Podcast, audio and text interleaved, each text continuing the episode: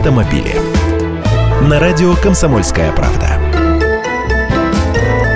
Здравствуйте, я Андрей Гречаник. Для водителей скоро может появиться еще одна лишенческая статья. С предложением ввести наказание в виде лишения прав до 6 месяцев за езду по тротуарам обратилась в Комитет Госдумы по транспорту Общественная палата.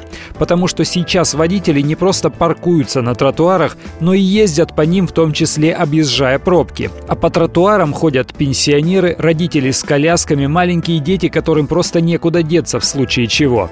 Да и статистика аварий аварийности пугает с 1 августа по 1 октября 2014 года количество ДТП с участием пешеходов увеличилось на 34%, число погибших возросло на 45%, а раненых на 30%.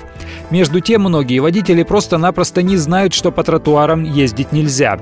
Они искренне думают, что в тех местах, где бордюр невысокий, нет столбиков или ограждений, можно заехать и припарковаться. Вот честное слово слышал не раз. Даже какую-то аргументацию аргументацию или формулировки придумывают, что можно парковаться, если не создаешь препятствия для пешеходов.